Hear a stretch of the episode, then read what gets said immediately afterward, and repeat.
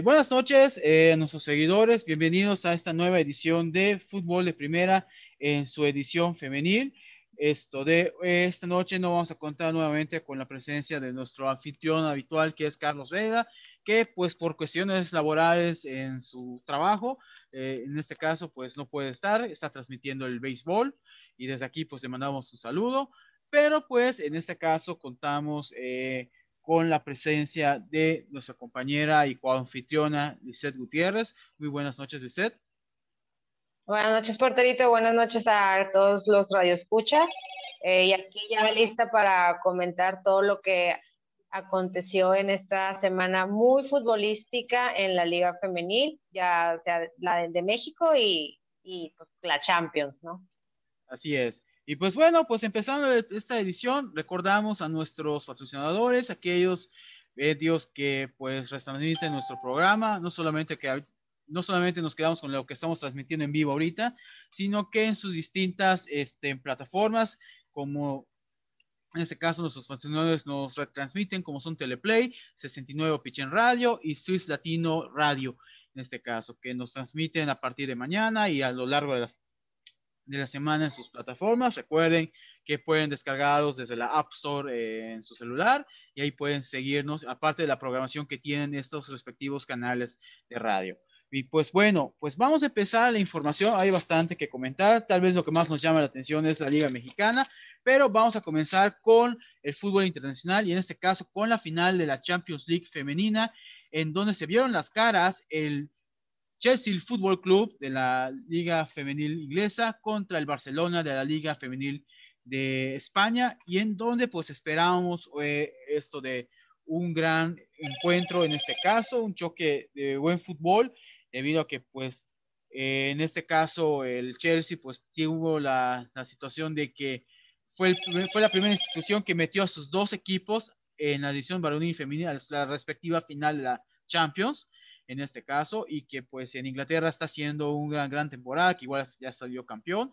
Por su parte, el Barcelona, que disputaba su segunda final de Champions League femenil. Recordamos que en la temporada 2018-2019 fueron subcampeones el Barcelona, tras perder en la final ante el todopoderoso en ese momento, Olympique de Lyon, que les derrotó por un 4-1. Y sin embargo, eh, nos vimos en esta final y pues eh, la transmitieron afortunadamente en varios canales el fin de semana, en este caso, tanto en TVC como en, como en ESPN Deportes.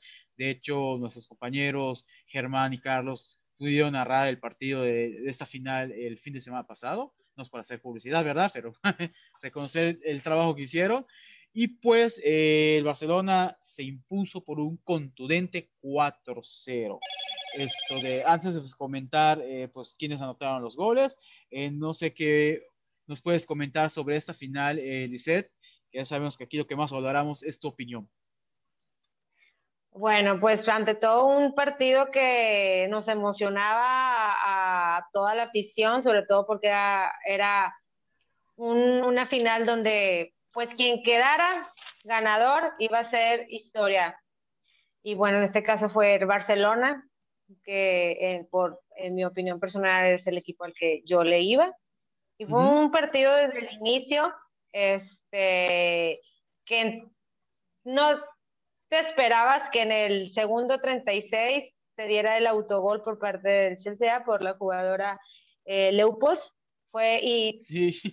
apenas estaba como eh, eh, este visualizando, ¿no? Y pum, el autogol y ya fue en ese momento, yo percibí, este juego lo va a ganar totalmente el Barcelona. Y así fue, fue un juego en donde la mayoría del balón lo tuvo el Barcelona, haciendo llegadas, siendo... Eh, yo veo al Barcelona muy integrado, saben cómo, jugar, saben, se conocen perfectamente las jugadoras, saben a lo que juegan, saben a lo que van y es un equipo muy profesional, muy íntegro, muy pulido. Creo que muy merecido esta copa para, para ellas porque han, este, han luchado, han, han, han ganado es el lugar de estar ahí y pues yo fascinada de ver levantar la copa a todo, a todo el equipo. Después, en el minuto 14, este, hay un penal marcado, lo marca Putellas y bueno, que van 2-0. El tercer gol viene al minuto 20 por Aitana Bonmati y el último por Hansen al minuto 36. Ah, ya te dije todos los goles. Sí, no te preocupes, no, de hecho el penal fue eh, bastante claro sobre la, jugada, la, la, falta sobre Jenny Hermoso, que incluso le enfocaron en durante la transmisión y donde sí se le veía que le dolió bastante la entrada eh, en, este, en este aspecto, porque digo, ahí sí reconozco que fue una entrada fuerte, porque si algo he visto del fútbol femenil, y lo recalco, es que las jugadoras en general, tanto en la Liga Mexicana como en las ligas internacionales, esto de no se amedrentan, o sea, les pueden meter patadas y todo y siguen jugando y siguen buscando llevar el valor y no hacen ahora sí que teatro. Y entonces, a partir de eso te puedo decir de que de verdad le, dolió la entrada porque se, se, le notaba. Y pues como mencionas, eh, rápidamente el Barcelona se puso al frente en el primer tiempo honestamente, creo que lo que mató el partido en ese aspecto, en la competitividad, fue ese autogol de vestidor eh, por parte del, del, del Chelsea, eh, porque la verdad, este, Melanie Leopold quiso despejarlo. Bueno, no, de hecho, en, eh, en ella rebotó el balón, perdón, en ella rebotó. Su compañera quiso despegar y se topó la mala suerte que rebotó con ella y fue, como mencionan, un autogolazo. O sea, de verdad fue un autogolazo eso y ya de ahí se marcó eh, la dinámica del partido. Pero igual y el Barcelona hubiese salido campeón, porque la verdad, sí se les, como menciona, se le vio más complementados en el partido, más se conocen bastante bien y eso hay que destacarlo. O sea, checando estadísticas, por ejemplo, de la Liga Femenil Española, o sea, el Barcelona está no robando lo que le sigue en la liga.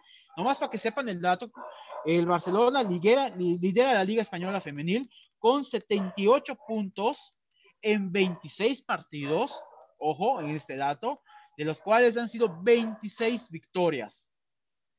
Y un empate, y una derrota, y lo que abruma aún más es la diferencia de goles, en donde presentan 120 goles a favor con solo 5 en contra. Y de ahí, pues, ya prácticamente son las campeonas, de hecho, son bien campeonas ya de España porque su rival más cercano es el Real Madrid, que recientemente se incorporó a esa modalidad femenil, hay que recordar eso, en donde el Madrid es segundo lugar con 64 puntos en 30 partidos, de los cuales llevan 20 victorias, 4 empates y 6 derrotas. O sea, con 30 partidos más partidos jugados que el Barcelona, el Madrid es segundo. Y hasta los goles, el Madrid tiene 63 goles a favor, de 28 en contra. Entonces, el Barcelona pues está, está, está robando en España. Y pues también hay que decirlo, eh, revisando el historial de esta temporada, pues han sido hasta, hasta para eso, no solamente han sido el mejor equipo de la Champions porque ganaron, sino en sus resultados en general han sido los, las, las, las mejores. Es correcto, han sido las mejores y creo que han hecho, han, han, hecho historia y justo como lo comentaba Vicky Lozada en una entrevista que le realizaron al finalizar el, el partido, ella menciona que con esa victoria abren muchas puertas a las niñas y mujeres. Muchas no hemos tenido ningún referente y eso es lo que, las, eso es lo que me hace más feliz hoy. El, ser, el poder ser un referente para las nuevas generaciones, el abrir puertas, eh, la, la, representación una vez más suma y es algo muy importante, sobre todo en estos momentos, para que las niñas puedan tener sus modelos a seguir y tener estos referentes tan, pero tan importantes en la niñez y sobre todo en las niñas, es algo que, que emociona, ¿no? Es verla llorar a la, a entrevista y decir que eso fue, que es para ella es lo mejor y que es eso de abrir puertas a ella le genera mucha felicidad, es, es, es de aplaudirle, porque tiene completamente toda la razón. Así es. Y te digo, la verdad, eh, se agradece este tipo de partidos porque realmente fue un gran partido en ese aspecto. Y no va a redondear en ese aspecto, el Barcelona va por el triplete. En este caso les falta ganar la Copa de la Reina, en donde ya están en semifinales. Y por como se ha visto el desempeño en toda la temporada, es más que seguro que el Barcelona eh, se lleve este, este torneo. Y qué curioso eh, ver que en esos grandes equipos las mujeres son las que están sacando la casta. es correcto. Igual, aquí en México pasa eso con cierto equipito, pero bueno, en cierto equipo que le voy, equipito en el varonil ahorita, porque en la femenil son equipazo. Pero ahorita vamos con eso. Bueno, ahora continuando con lo internacional, pues una de esas cosas que nos da gusto ver es justamente que en uno de los equipos más importantes de España, tanto en la Liga Varonil como en la Femenil, hayan dos referentes mexicanos. En el caso del Atlético de Madrid Varonil, eh, sabemos que el referente es Héctor Herrera, aunque hay que decirlo, él ha luchado por ganarse esa posición, ha tenido sus altibajos y demás, pero desde donde que llegó y la ha roto con el Atlético de Madrid en lo femenil, esa es Charlene Coral. O sea, ella desde que llegó procedente del Levante, si no me falla la memoria, eh, Levante si no falla la memoria, llegó como gran figura y en el Atlético de Madrid ha sido la gran figura desde que llegó. Entonces, ella ha sido de referente desde el primer momento, obviamente ha trabajado por esto, pero desde que llegó demostró su calidad. Contrario a Héctor Herrera, pues que le ha costado. Es un gran jugador que ha tenido sus altibajos, pero le ha, tenido que pelear por ser referente. Y en momentos dados ha sido ocupado, opacado. Pero en el caso de Charrín, eh, es la gran referente. Ahora, ¿a qué vamos con esto? Pues bueno, resulta que eh, Charlín compartía en sus redes sociales que sostuvo eh, una charla en un programa de, de, medios de España una muy buena charla con Héctor Herrera, que, y ella dice, qué buena charla nos aventamos Héctor Herrera, México. Como te dije, ese día un placer coincidir por estos rumbos. Ojalá el fútbol y la vida nos permitan más momentos como estos. Tienes toda mi admiración y respeto, así como tú también mi amistad, tanto, tanto así como también mi amistad, tanto tú como tu familia.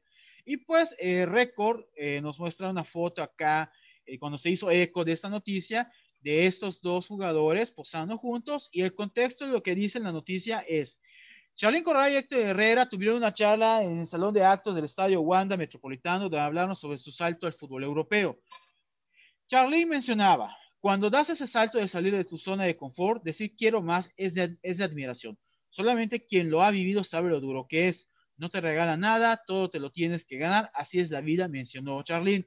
Por su parte, Héctor Herrera comentaba, nos ha tocado vivir juntos el sueño como mexicanos de compartir el mismo equipo debe hacernos sentir orgullosos. Entonces, eh, pues son las dos figuras de este equipo. Pero aquí, pues quisiéramos que destaquemos más que nada lo que ha hecho Charlie. Entonces, Liz, ¿nos podrías comentar eh, en ese aspecto eh, cómo ha sido el impacto de Charlín Corral en España? ¿Qué es lo que ha logrado? Tú que eres la conocedora de este tema. Pues mira, Charlene Corral es una de las jugadoras que, como ella menciona, o sea, tuvo que salir de su zona de confort y pues, como lo menciona, solamente quien lo ha vivido sabe lo duro que es estar allá y nada te regalan. Es una jugadora muy prolífica, es una jugadora muy determinada, muy disciplinada, donde pone el, ojo, ahí lo clava, o no recuerdo cómo va ese dicho, pero es una jugadora que muy resiliente, que, que, ha luchado bastante para estar en el lugar donde está, se ha ganado sus lugares en la selección. Ha sido una jugadora que también ha levantado la voz en su momento cuando hubo estos como desacuerdos en, en la selección mexicana cuando estaba al frente como director técnico eh, Leo este, Ajá. Ajá. Y, y te digo, en su momento fue como pues no quiso acercarse cuando hubo convocatoria nuevamente, ahora con Medina no, como que no, no, no quiso participar y pues se le, se le, se le perdona, ¿no? Porque no necesariamente tienes que, cuando no te sientes cómoda con algo, no lo vas a hacer. Entonces yo creo que ella tomó una buena decisión, se enfocó en su carrera personal y pues ahorita está en el Atleti y está haciendo lo que está haciendo con su, ahora con su nueva marca deportiva. Creo que está, está, viendo también, estamos viendo otra visión, una visión eh, muy visionaria, muy de emprendedora, con, con, muchas ganas de triunfar tanto en, en el fútbol como en, como en otras ramas. Y yo creo que es una, una jugadora de calidad, que sabe perfectamente dónde quiere estar y sabe qué es lo que se tiene que hacer para llegar a ese punto. Entonces yo, yo la veo muy completa y con la ilusión, como ella ya lo ha mencionado, que en el futuro se, le gustaría retirarse aquí. A mí me encantaría estarla viendo, en, no me importa en qué, en qué equipo se vaya, pero verla un partido en, algún, en, un, en un estadio wow, sería como cumplir esa fantasía de ver a ciertos futbolistas como hacer el checklist en mi lista de que ya vi a Charlene correr. Como en su momento, ah, yo en mi imaginario decía de que ojalá y algún día mayor y eh, Bianca Sierra estuvieran en el equipo de Tigres, qué maravilla, y pum, llegó. Entonces, a veces digo ciertas profecías futbolísticas que poquito a poquito se han cumplido, pero se me han cumplido, así que espero algún día ver a Charlene Corral en algún estadio de aquí de México, verla jugar y dar el talento y la entrega con la que siempre sale a jugar. Así es. y esperemos, yo sé, bueno, yo sé que la noticia viene más adelante, pero esperemos que pueda estar convocada en el sí, en la siguiente convocatoria que tiene la selección mexicana, que a ratito vamos a hablar de eso. Sí, de hecho, yo, yo con una ocasión ya hemos comentado este deseo de que tenía Charlene de poder retirarse en México, pues viendo su trayectoria, yo siento que si llegara a México, creo que su afinidad estaría con Monterrey, porque si no mal recuerdo, ella eh, sus estudios universitarios los cursó en el Tecnológico de Monterrey, donde jugó con, con el equipo femenil. Digo, a mí me gustaría verla jugar en Chivas, pero pues si a esas vamos, creo que por eh, afinidades llegaría al Tecnológico de Monterrey, a, a Monterrey, pero a las rayadas, pero pues bueno, lo que sí no se puede negar es que es una gran jugadora que destacó desde las inferiores. En este caso, me acuerdo de ver las primeras noticias de ella cuando mencionaban, cuando tenía creo que 14, 15 años, que la convocaron por primera vez en la selección mexicana y desde ahí destacando. Entonces, es una jugadora que ha hecho historia para nuestro país y que pues se ha ganado el derecho en su momento de protestar si no está de acuerdo con las cosas eh, que ocurrían en la selección. Y estoy seguro que en cualquier momento eh, Mónica Vergara la va a convocar y ella va a estar en el equipo. Si no ha convocado a jugadoras europeas en esos primeros partidos, como hemos platicado, es porque pues, está viendo cómo, cómo está el nivel de la liga con el material que contamos pero es muy seguro que ya cuando arme como tal la selección fuerte, va a haber una mezcla de las jugadoras europeas y que están en Norteamérica, en Estados Unidos también, con las la Liga MX. Pero bueno, eh, pasando a la siguiente noticia, este, eh, pues el fútbol es una cuestión de ciclos y pues eh, las jugadoras eh, pasan de un equipo a otro en este aspecto. Y pues recientemente salió la noticia de que la jugadora Yanae González, que pues yo la ubicaba con América, estuvo, está, ya está jugando con el California Store, que pertenece a la Women's Premier Soccer League, que vendría siendo el equivalente a la segunda división de, de fútbol femenil en Estados Unidos y que equipo fundado, por cierto, en 1995 de California, como dice el nombre, y que pues lo que destaca es que este equipo en partido de pretemporada eh, le ganó 7-0 al Sierra College, en donde Yanay González fue titular y anotó tres goles.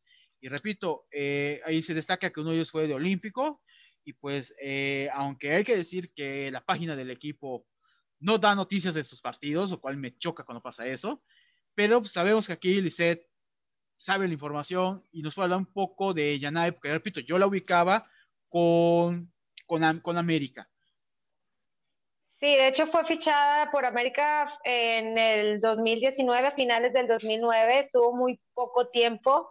Después este, fue baja del América a finales de, justo cuando iba a empezar el torneo de Guardianes 20, que fue el torneo que inició durante la pandemia. Recordemos que el torneo 2019 quedó pues interrumpido cuando pues eh, el, cuando inició pues el COVID. Eh, al iniciar el, el, Guardianes 2020 es contratada por Mazatlán, pero bueno, ya la dieron de baja y pues regresó a California Stone. Ella es originaria de California. De hecho, cuando estuvo aquí en el América hizo varias acciones positivas. Ella tiene una fundación que se llama 99 Esperanzas junto con su papá, eh, donde hacen este, torneos de fútbol y en vez de recaudar dinero, recaudan como donativo juguetes y los dan a, a niños de bajos recursos, van a hospitales o, o, este tipo de, de, lugares van. Yo creo que es una jugadora que a lo mejor no tuvo tanto impacto en, en lo futbolístico, pero en, en, estas acciones creo que hablan muy bien de, de, la persona íntegra que es. Y de hecho, también en, en 2019 hizo, en 2020, perdón, hizo una donación de útiles escolares para una escuela de bajos recursos. Recaudó, recaudó como más de 100 artículos, algo así. Entonces yo creo que, pues bueno, esperemos que eh, ahora en donde se encuentra en su, en su país, en su, en su ciudad, pues brille, ¿no? Como a lo mejor no pudo hacerlo aquí en, ni en América ni en Mazatlán, pero esperemos que en el California Stone pues haga lo que tenga que hacer y ya vimos que pues anotó un, un gol olímpico.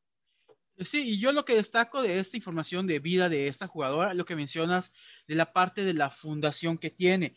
Eh, algo que he notado mucho que se da con las jugadoras femeninas es que están muy metidas en cuestiones de activismo, no solamente en cuestiones de hacer notar eh, las funciones de desigualdad que viven las mujeres, la lucha por, los derechos, por la igualdad de, derechos entre ellas, sino también que están comprometidas mucho con aspectos sociales. Digo, no es que no se presenten en el fútbol varonil, que sí hay casos, pero ahí está más presente en el fútbol femenil y eso me hace dar cuenta de que las futbolistas eh, están más conscientes del papel social que tienen, que deben tener como referentes deportivas en este aspecto, porque aunque sabemos que económicamente no les pagan, no les pagan mucho aquí en la Liga MX, pero aún así, al ser jugadoras profesionales, están expuestas a los medios, tienen un micrófono, son un referente. Y aunque quienes vayan digan que no, no es cierto, que las mujeres no son referentes, y yo les diría, ¿sabes qué? Cállate, no sabes de lo que hablas. Las mujeres futbolistas se están volviendo referentes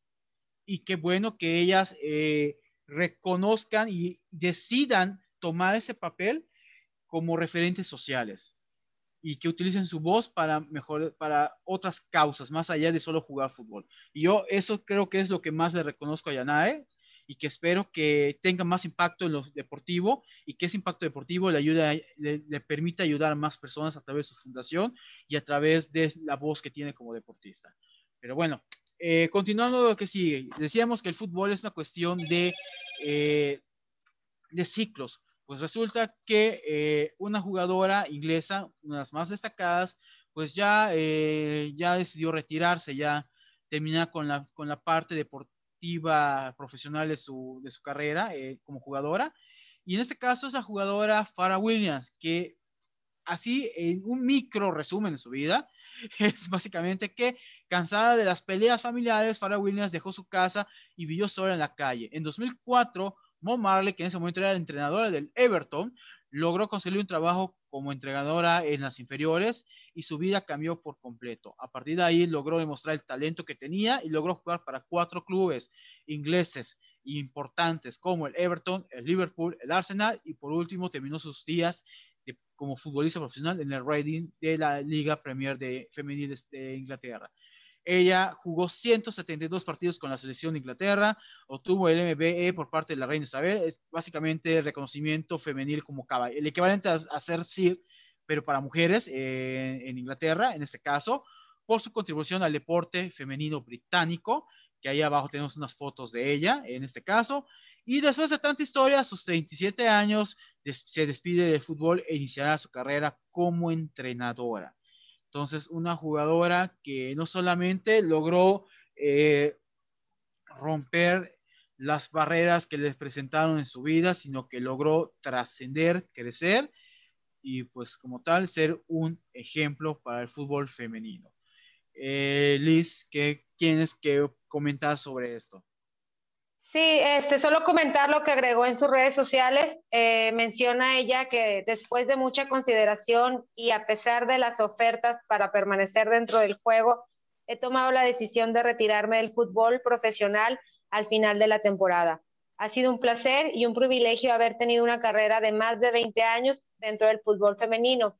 Jugar al fútbol es todo lo que he conocido, pero estoy emocionada por el próximo capítulo de mi vida Espero permanecer dentro del juego, buscar oportunidades dentro de los medios y continuar con mis insignias de entrenador.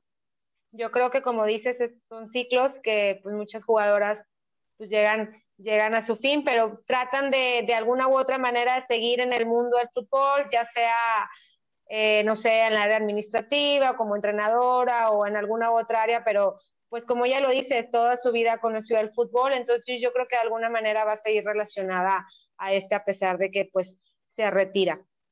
Perfecto. Y pues la verdad, como mencionas, esto de esperemos que tenga mucho éxito en la siguiente etapa de su vida profesional. Esto de no es fácil la transición de ser jugador a otras actividades, eh, pero si algo he visto es que eh, la preparación alterna a la actividad deportiva ayuda mucho.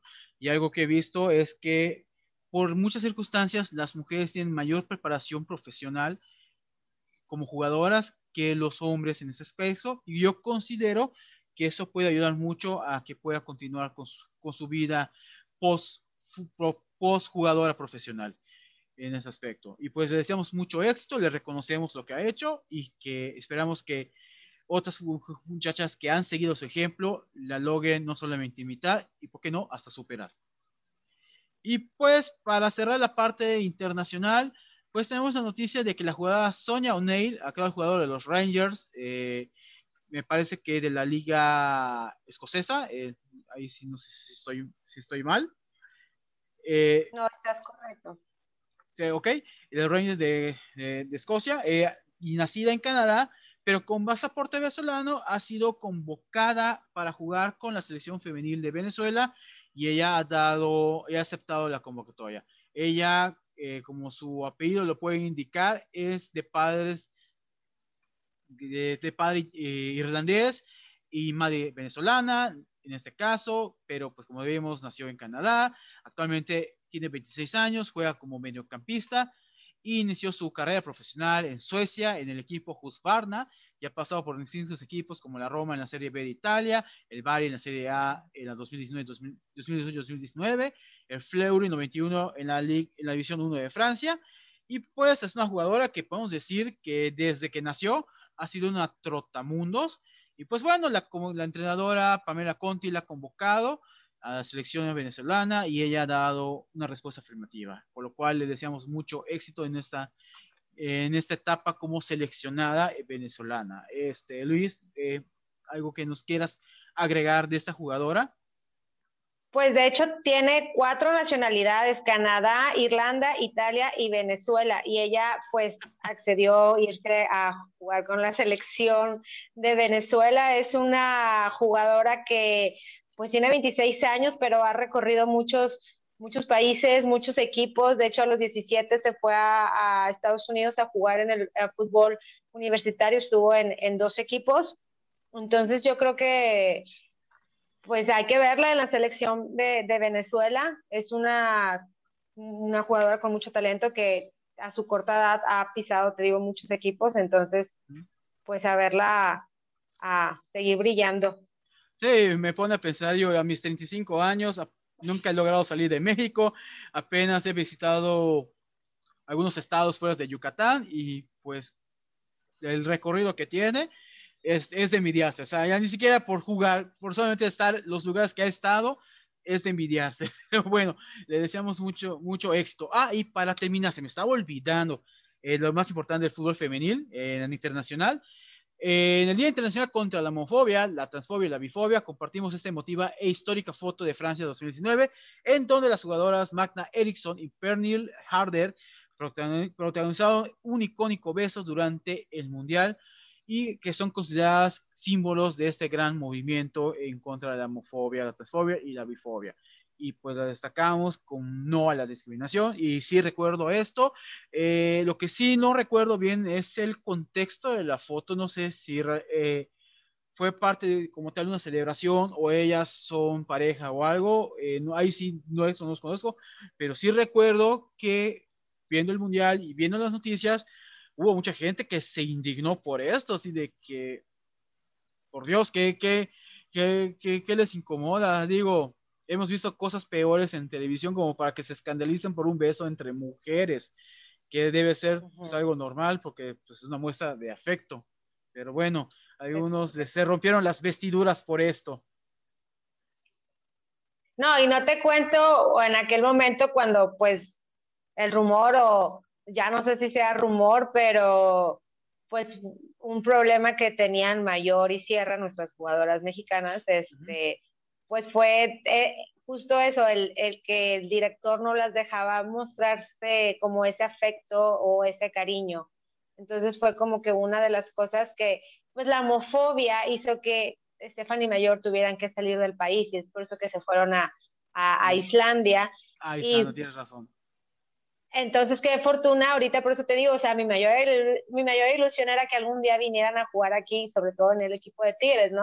Y el, el ver que en tan poco tiempo eh, haya cambiado como justo vimos algo parecido de esta celebración en el, no recuerdo si fue en febrero en los partidos que tuvo la selección en, en Costa Rica, que fue que se dieron este acercamiento, que cierra la brasa y le da un beso en, en la frente a Mayor. Entonces, era imaginable que en tiempos, ahora sí lo voy a decir, en tiempos de Cuellar esto fuera, fuera, pues fuera pasable, ¿no? Y ver ahora la selección con una nueva DT, con, con otro tipo de mentalidad, con otro tipo incluso de inspiración, porque, pues, o sea, son, son imágenes que realmente inspiran y que rompen todos estos estereotipos y que quiebran de alguna manera el, el, el molde, ¿no? Y, y justo la representación, una vez más, es creo que es importante visibilizar y pues no, no, no, no, o sea, no sé, no entiendo cómo la gente puede ser homofóbica si, solamente, si somos todas personas y pues al final el amor es para todos y para todos y para todas y para todos. Entonces, no entiendo a esa gente que se enoja por un bonito sí. gesto de amor. Así es, igual tampoco lo entiendo, digo, como no sé en qué les perjudica que otras personas se amen, digo, tal vez ellos no reciben amor en su vida, lo cual yo les diría, oigan, pues ponte las pilas, sal a buscar el amor que mereces, el cariño, pero pues no te enojes por las muestras de afecto de otros. Pero sí, es una gran foto, eh, sobre todo este Mundial de 2019 tuvo mucha trascendencia, no solamente por esa foto, sino también por las declaraciones de Rapinoe, sobre todo que le hizo la guerra muchas cosas que decía el expresidente de Estados Unidos, Donald Trump, y que muchos la criticaron de por qué, qué se creía, pues señores, es en ese momento fue la mejor jugadora del mundo, y ojo, hay que decir esto, para ser el mejor jugador del mundo de fútbol no es necesario que metas goles, sino pasa por lo que aportas en tu equipo, por la creatividad, en el juego y Megan Rapinoe hace eso con la selección de Estados Unidos, aunque no sea la gran goleadora en ese aspecto. Pero bueno, eh, el amor es para todos eh, y en este caso hay que respetar las, el amor entre hombre, hombre, mujer, mujer, hombre, mujer, etcétera, etcétera. Entonces, no hay por qué molestarnos por algo que no nos afecta. Pero bueno, antes de pasar al fútbol mexicano, rápidamente eh, saludamos a nuestros fans destacados por ejemplo, a Manuel Loito y a Gustavo Cito Nava, que siempre nos ve y que, pues en este caso, nos menciona de que, ¿por qué no? Y por qué no una gran jugadora puede formar parte del Salón de la Fama, todavía no se lo merece. Me imagino que con respecto a, la, a esta chica de, de, Inglaterra, se me fue el nombre, perdón, que estamos comentando, pero pues yo diría que, este, que pues sí, las mujeres ya deben a formar parte del Salón de la Fama del Fútbol, aunque insisto que es más cosa del Pachuca y sin gran trascendencia a nivel mundial. Realmente el Salón de la Fama debe estar en Inglaterra, por ejemplo, eh, patrocinado por el International, International Board, por ejemplo, que son los que ven las reglas. Pero bueno, es una sugerencia, pero sí, las mujeres ya merecen reconocimiento. Y pues igual aprovechando a, a saludar a todos aquellos que nos siguen eh, y nos ven tanto en vivo como nos ven en nuestras retransmisiones y pues les mandamos un saludo. Y pues bueno, pasamos a, al fútbol nacional. Antes de pasar con lo que nos interesa, que es la liguilla, eh, vamos a pasar a unas noticias rápidas.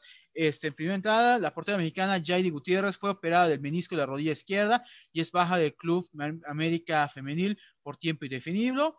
Y se habla que como posible refuerzo para las Águilas llegue la jugadora del Toluca, bueno, exjugadora ya del Toluca, Natalia Maleum, quien ya sacó un comunicado en donde se despedía del Toluca, eh, agradeciéndole en este caso sobre eh, la, la, oportunidad que le dieron para jugar en el fútbol profesional dice básicamente su comunicado, gracias Toluca, hoy es un día complicado para mí, pues me cuesta mucho expresar lo que siento. Los últimos años han sido llenos de aprendizajes y crecimientos en una institución que me abrió las puertas y me permitió cumplir mi sueño de ser futbolista profesional. Ante eso siempre estaré internamente agradecida a mis compañeras, al cuerpo técnico y todos los trabajadores de esta institución Gracias por sus enseñanzas y amistad. Por último, gracias a la afición por su apoyo incondicional y por estar con nosotras en todo momento. Los llevo en mi corazón. Se cierra un ciclo, pero me voy muy feliz de poder haber llamado a esta casa, llamado casa a Toluca Fútbol Atentamente, Nati Maleo.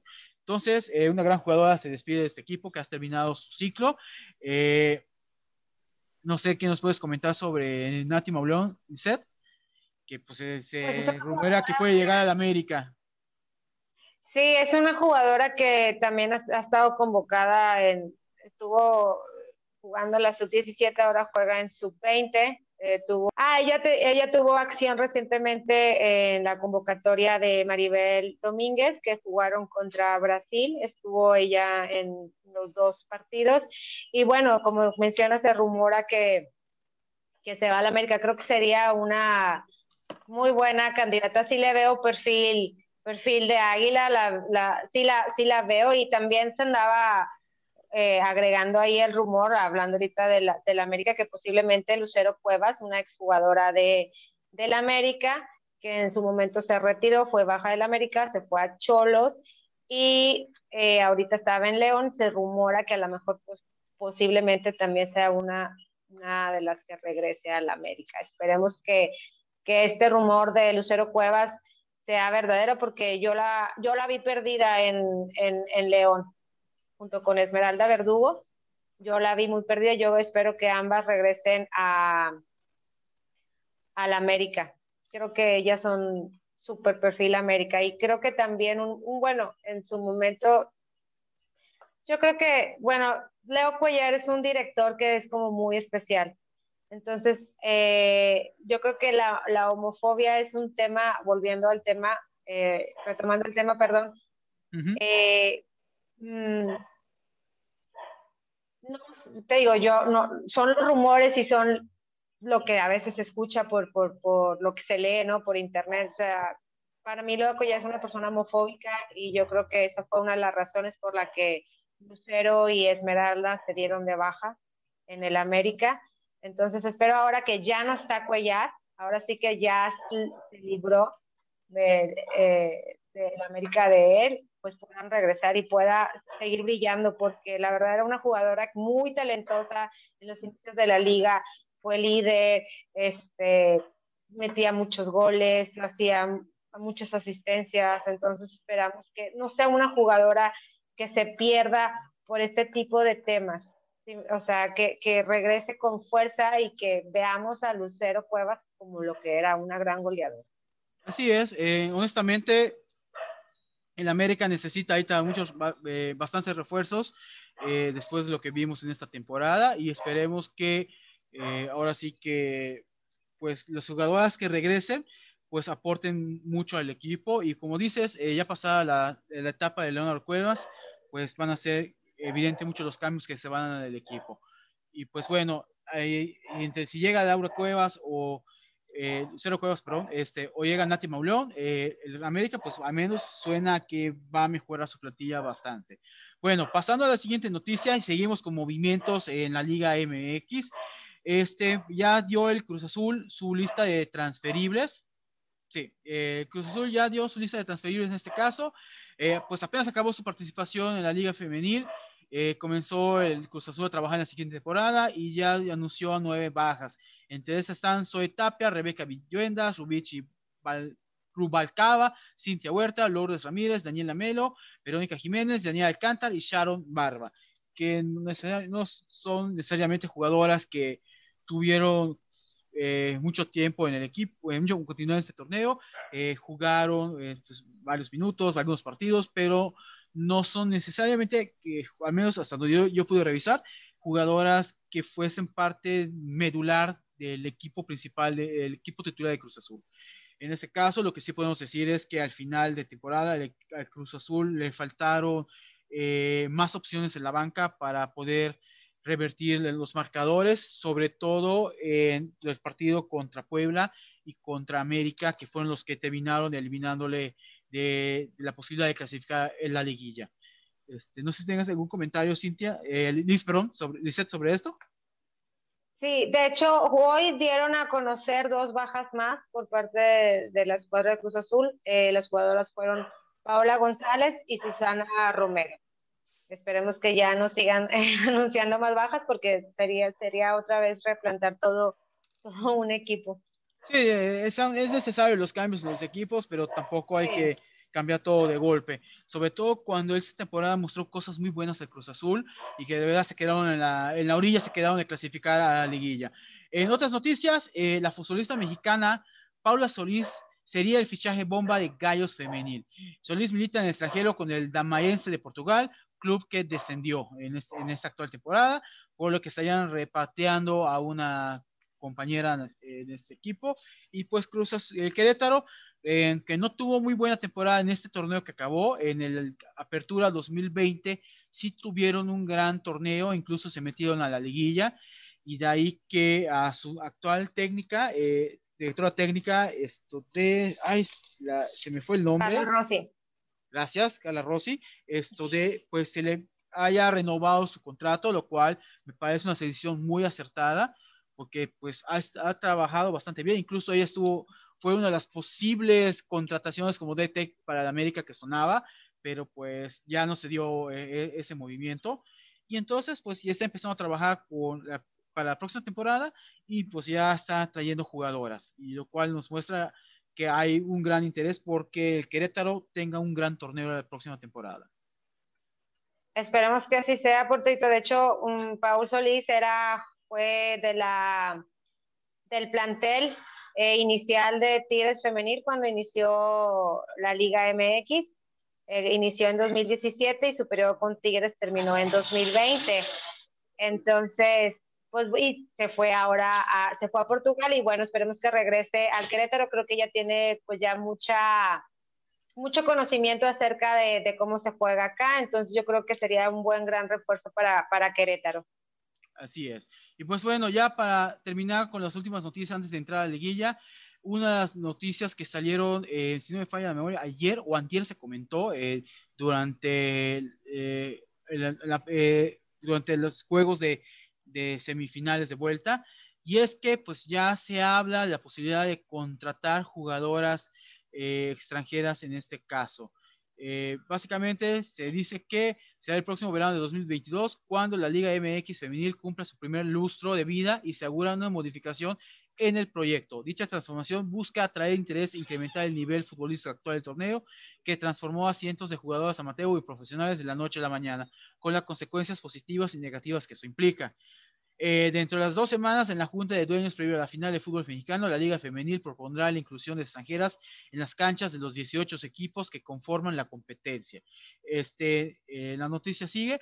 Medio tiempo pudo confirmar que el proyecto de Mariana Gutiérrez, directora general de la Liga MX Femenil, plantea que los equipos ya puedan contratar jugadoras de otros países que tendrían un límite de cupos de menor al de la Liga MX, que consiste en 11 jugadores foráneos, lo cual insisto que en el caso de la varonil es un exceso, pero bueno, allá la, la federación.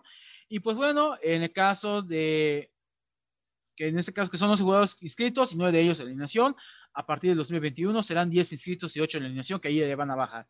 Bueno, el punto es que eh, sería una modificación bastante interesante. Yo considero que ese es el siguiente paso natural en la liga femenil que hayan jugadoras extranjeras. Yo pienso y considero que lo ideal sea que fueran un máximo de cinco jugadoras eh, inscritas, tres alineándolas en los equipos, para así buscar traer jugadoras de calidad y que no ocurra como pasa en el fútbol varonil, que pues sí, hay jugadores de calidad, pero por cada dos, tres jugadores de calidad que hay, por equipo hay como cinco o seis bultos, eh, entre bultos, conos y troncos, que no aportan mucho al equipo y entonces pues solo le restan oportunidades a los jugadores varoniles, a los mexicanos. Entonces yo eh, desde mi punto de vista considero que sería una muy buena eh, modificación, que esperemos que se logre. No sé qué, qué piensas al respecto, Lisette.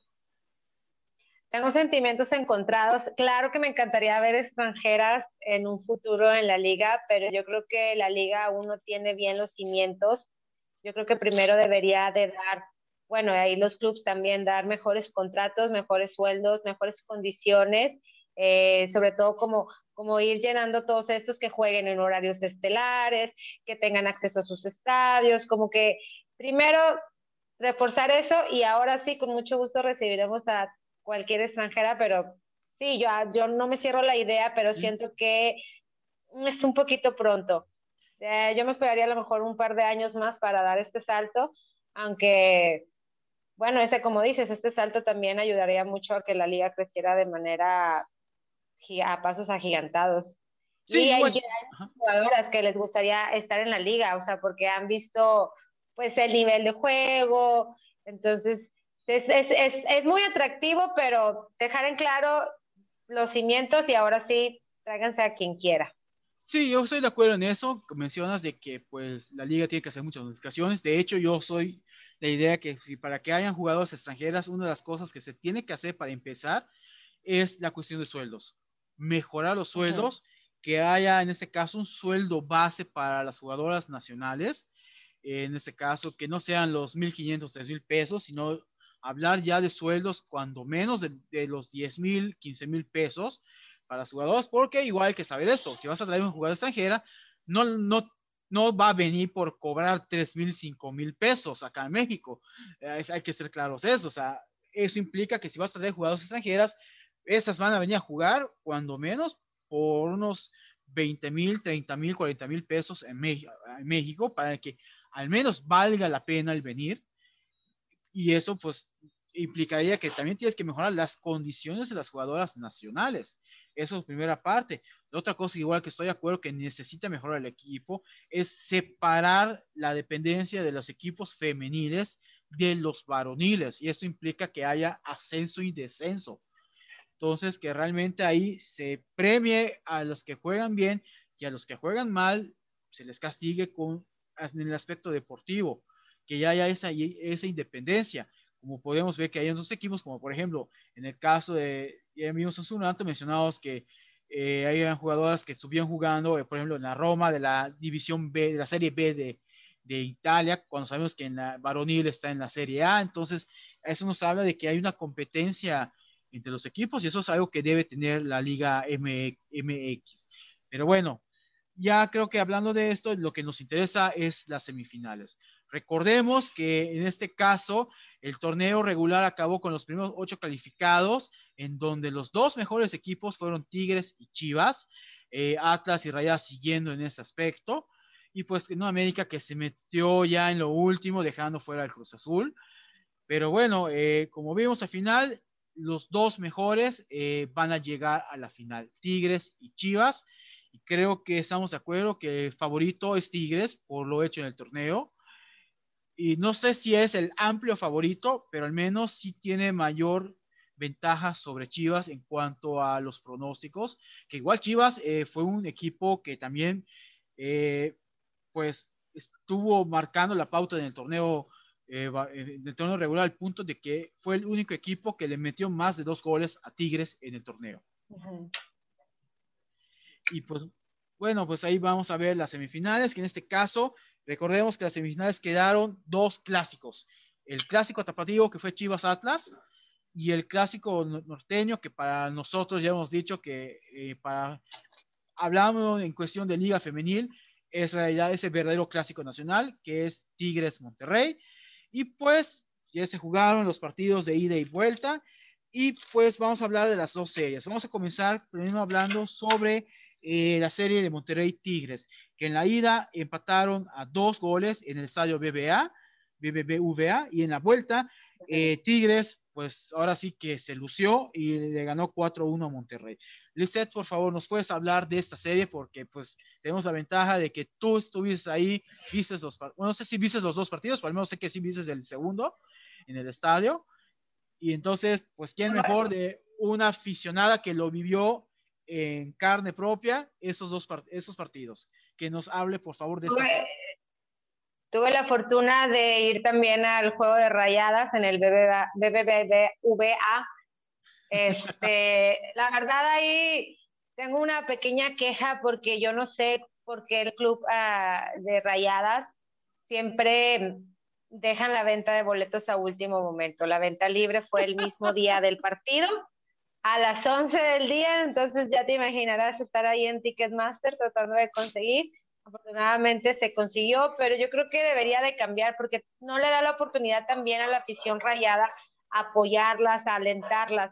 Estaban dando eh, preferencia a los abonados de la varonil para que activaran su boleto y eso lo hicieron dos días antes del partido. Entonces, yo creo que ahí erróneamente eh, la está haciendo mal. Yo creo que mucha afición de Rayadas quiere ir a los partidos, quiere apoyar a las jugadoras. Entonces, ahí hacerles solamente como un llamado a, al club pues este, despierte y que pues saquen un abono femenil para las rayadas. Creo que mucha gente quería el, el abono, inclusive yo, yo compraría, adquiriría ese, ese abono y a los partidos que pudiera ir, iría porque el estadio me queda cerca y sé que las rayadas siempre tienen un, buen, este, un buen juego. Entonces, bueno, ahora sí, hablando del juego, juego, pues un juego que esos juegos se, se viven, se viven en el estadio, no hay otra manera de, de, no es lo mismo de verlo a tele, a vivirlo. La afición es un, es un jugador más, eh, tanto la afición de Rayadas como la afición de Tigres es, son jugadores más y tienen mucho peso en, en este tipo de juegos, sobre todo en una semifinal y un clásico ragio. Es, es, es, un espectáculo y es un espectáculo que nos dieron desde que inició el juego hasta que, se, hasta que literal se acabó porque justo en, el, en los minutos de compensación fue cuando Solís marca este 2-2, haciendo el empate y, y qué, qué, juego. Y bueno, en el, en el juego de, de vuelta, bueno, aquí déjame eh, regresarme un poquito. Sí, sí, sí, sí, eh, Creo, creo, que fue eh, un punto clave para que Tigres este, accediera a este final fue la expulsión de Godínez al minuto 12 en el primer en el juego de ida. Creo que esa expulsión cambió totalmente eh, la jugada tanto del de ida como el de vuelta. Eh, al ser expulsada Godínez, sale Evangelista, que para mí Evangelista es una de las claves piezas en, el juego de Rayad, justo fue la jugadora que en el, en el juego de vuelta hizo el primer gol de Rayadas y a cambio pues entra Claudia Lozoya. Claudia Lozoya es una portera que conoce y que ha estado en muchas ha estado en varias finales de Rayadas y Tigres y creo que conoce mucho a las jugadoras. Entonces hubo ventaja y desventaja para ambos equipos en, en, en ese cambio. Entonces yo creo que es, ese, ese movimiento declaró para mí que Tigres iba a llevar la victoria aun cuando todavía no era el partido el partido de vuelta pero los hoy es buena, pero tenía ya mucho tiempo de no estar en cancha a comparación de Godínez y Godínez es una excelente portera que hace siempre tajadas. Entonces yo creo que ahí por tratar de, ser, de salvar el, el autogol que ya venía de cadena, se sacrificó, pero pues tal vez pudo haber sido diferente si Cadena hubiera metido el gol y a lo mejor otra historia estaríamos contando, a lo mejor Tigres no estaría pasando, ¿me entiendes? Entonces, pero creo que ese, ese fue un, un, movimiento clave para que Tigres pudiera llegar a la final, que Godínez no estuviera en portería en, en, en, ambas, en ambos juegos. Entonces, pues el juego de regreso fue un, un boom, eh, justo hacía mucho calor, se veía que las jugadoras ya estaban sudando desde el inicio y pues en el minuto, en el minuto 4, Mayor hace su primera anotación y fue ahí cuando también el, el, el, ritmo del juego cambió. Casi la mayoría el, dominó Tigres totalmente todo el partido y bueno, pues vimos que quedó 4-1, 4 eh, al minuto 4 Mayor, al minuto 17 Cruz, al minuto 25 Evangelista, al minuto 50 Nancy y al minuto 55 para cerrar con broche de oro eh, un gol de Ovalle. Creo que es gol, eh, Ovalle es una de las jugadoras que siempre en semifinal es una de las goleadoras de, de Tigres. No hay semifinal sin gol de Ovalle.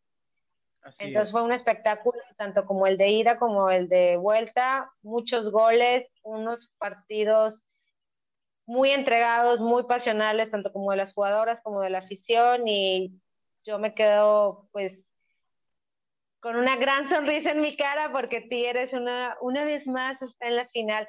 Y justo eh, viendo un video de los eh, de Tigres del año, bueno, del, sí, del año pasado, cuando quedan campeonas eh, por tercera vez, eh, la capitana Mercado les da un mensaje a sus jugadoras al final, al finalizar el juego, les menciona que llegar a cinco finales y ganar tres victorias se dice fácil, pero solamente ellas saben lo que les ha costado estar ahí. Y habrá mucha gente que puede hablar de que Tigres, las favoritas o lo que sea, pero yo creo que Tigres ha sido un equipo que, ha tenido mucha disciplina, que no ha dejado, que no ha descansado de torneo tras torneo, ha llegado a final, ha llegado a final y creo que el esfuerzo y el, la condición física que también tienen es, es sorprendente porque no, cual, no muchos equipos han hecho lo que eh, han hecho ellas y lo han hecho porque se han integrado, porque han sabido manejar y jugar en equipo, ¿no? Entonces,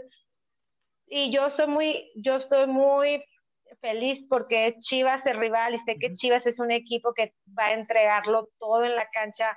Sé que tiene muchas jugadoras, sé que nos van a dar un espectáculo. Los, los mejores partidos para mí del torneo regular siempre ha sido Tigres Chivas y qué felicidad como aficionada eh, el ver esta gran final que ya espero con muchas ansias. No sé qué me puedas decir tú, no sé cuáles sean tus pronósticos para esta, para esta final. Tú que eres Chiva, ahora sí que nos dieron nuestro mero mole.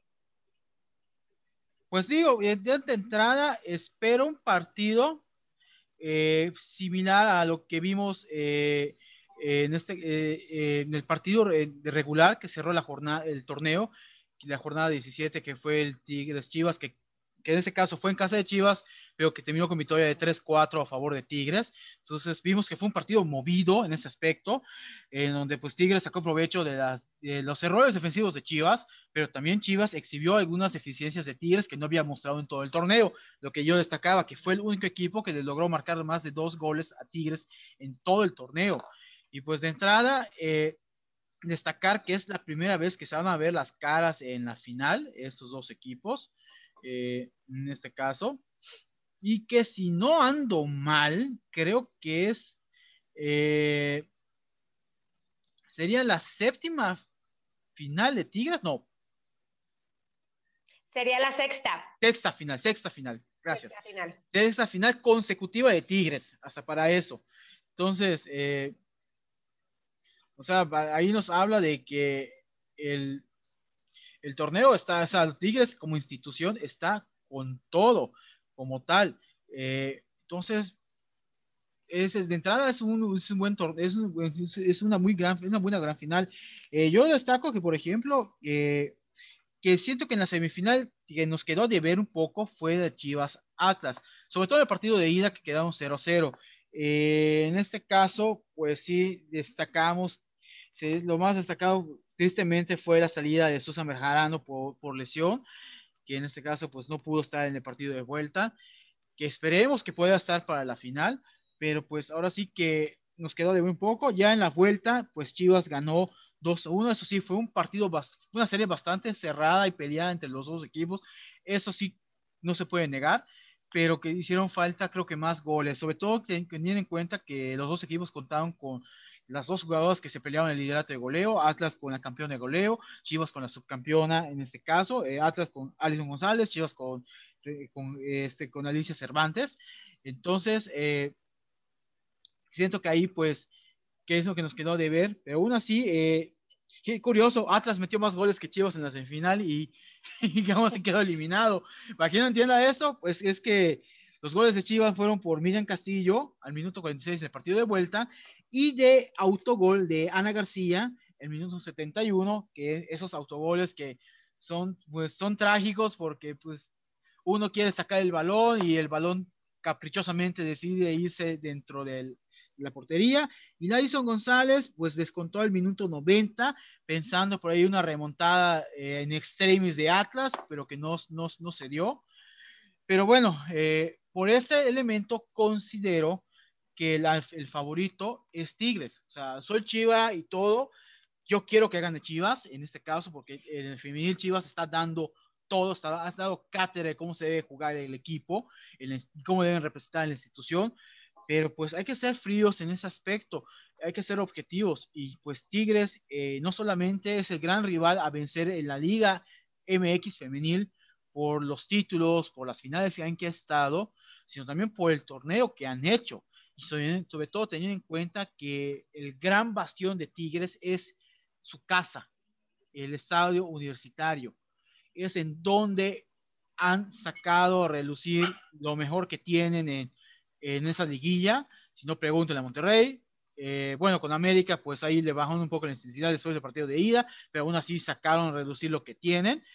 Y pues, teniendo el antecedente que en el torneo regular Tigres le ganó de visitante a Chivas, pues eso nos hace pensar que Tigres es el favorito.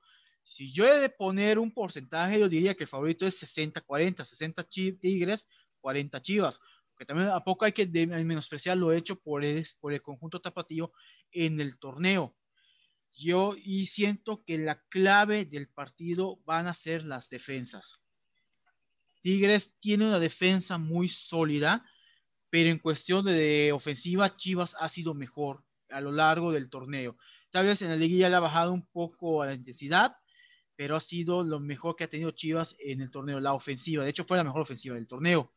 Pero sin embargo, el gran, la gran carta ganadora de Tigres es la defensa que a eso le sumamos su media cancha, que también tiene mucho que ofrecer. Entonces siento que ahí son los elementos para ganar de, Tigres.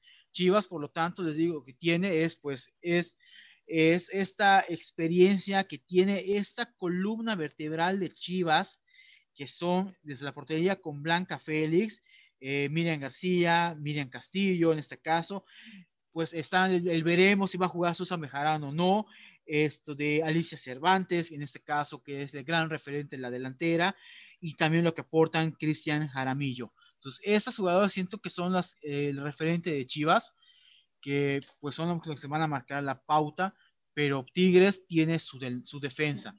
Entonces, siento que es lo que va a definir la, la, la, liguilla. Siento que el, el partido, eh, tanto la ida y la vuelta, van a ser cerrados por la cuestión de las defensas se van a cuidar, pero goles van a caer. Los goles van a caer, pero va a ser una consecuencia natural del desarrollo de los partidos. Pero los dos equipos van a salir a cuidarse mucho de no cometer errores en la defensiva, porque ya se demostró que esos equipos aprovechan los errores defensivos. Y sí, justo,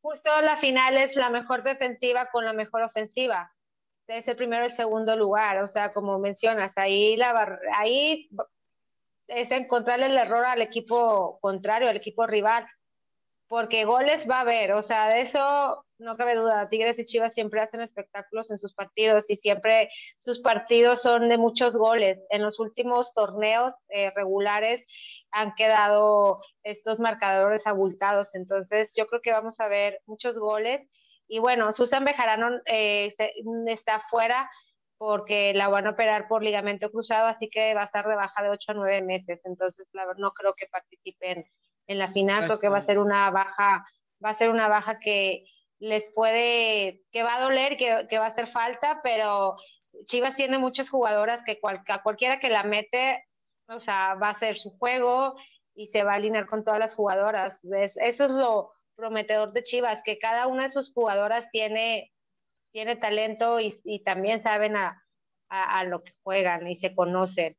Entonces, pues va a ser un partido, partidazo que yo ya me lo estoy saboreando y estoy tratando de a ver si puedo colarme ahí en el partido del lunes. Ya he estado, ya vi vuelos, estoy checando a ver si consigo boleto, no sé.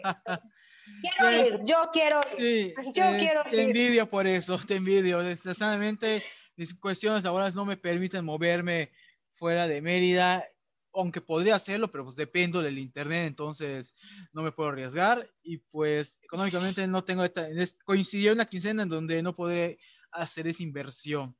Pero pues si puedes ir, te lo agradecería mucho que lo disfrutes muy, el partido. Lo que sí me, me causa un poco de descosor es las fechas que escogieron. O sea, yo sí esperaba que comenzaran desde esa semana la, la, la, final, pero pues digo, eh, al menos van a jugarse en horario en donde sí se pueden ver los partidos, porque es otra cosa que me molestaba de los, de los partidos de ida en, en, los, en, las, en los cortos de final, de que los pusieron partidos en la mañana, entonces, eh, terrible, terrible. Entonces aquí al menos le están dignificando a la final, pero siento que pudieron haber empezado desde este viernes. Digo, eh, ¿qué, más, eh, ¿qué más le van a quitar a la liga varonil? Digo, en, en ese aspecto, para lo que juegan las semifinales.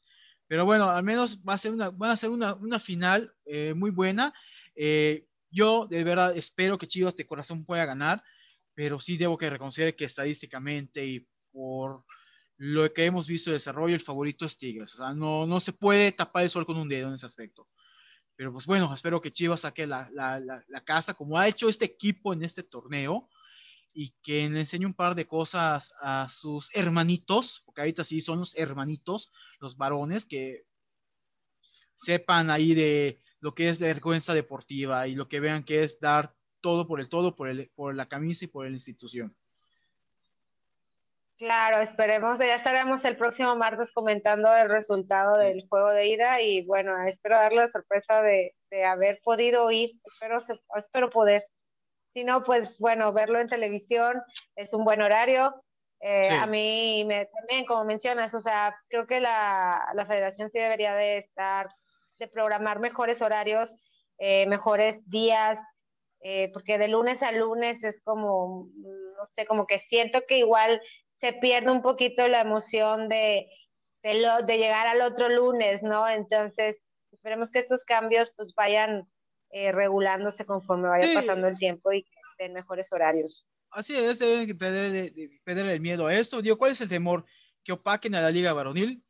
Con todo respeto, si la van a opacar, es porque la liga varonil no anda bien ahorita. O sea, y yo creo que ese es el mejor eh, termómetro para ver lo que ha crecido la liga femenil, que hay ese temor de que la final le pueda opacar a femenil, le pueda opacar a, los, a la liguilla varonil. O sea, e, ese es el mejor termómetro que podemos tener para ver lo que está creciendo la liga femenil y lo, lo, lo atractiva que está haciendo, porque pues le están, le están tratando de, de, de, de, ocultar en ese aspecto y no, al contrario, hay que lucirla, hay que presumirla y pues que pongan a trabajar los la varonil, honestamente. Que regresen a la varonil en este tipo de horarios, al cabo ya, ya nadie los ve.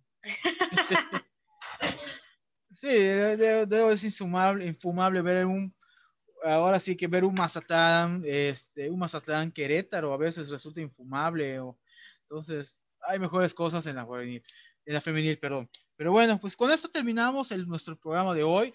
Les agradecemos mucho su, su, su, así que nos sigan en el programa.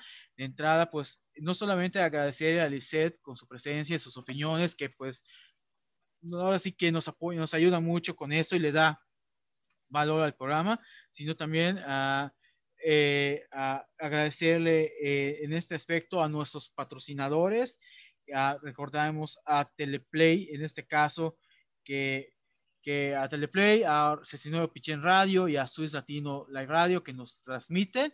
Y también agradecerle a, a esto de a, a Mayra, que ahí en el, eh, atrás bastidores nos está apoyando, dado que hoy nos, nos, nos ayuda no solamente como con, con, la pizarra y las noticias, moviendo las noticias allá, sino con la grabación.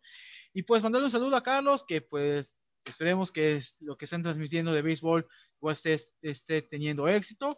Y pues les invitamos a, ver, a vernos mañana en la edición varonil de fútbol de primera, en, en este caso. Y les recordamos que el próximo martes vamos a estar hablando del partido de ida de la gran final del fútbol mexicano. Pues les agradecemos mucho su, su, sus vistas en este caso. E igual recuerden ver nuestras redes sociales en Facebook, Instagram y en TikTok.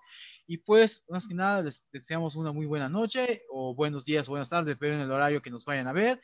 Y muchas gracias, Lisette. Eh, muchas gracias por, por, tu, por, por, tu participación y por tus comentarios siempre tan acertados. Y pues nos vemos. Eh, nos vemos. Hasta la próxima.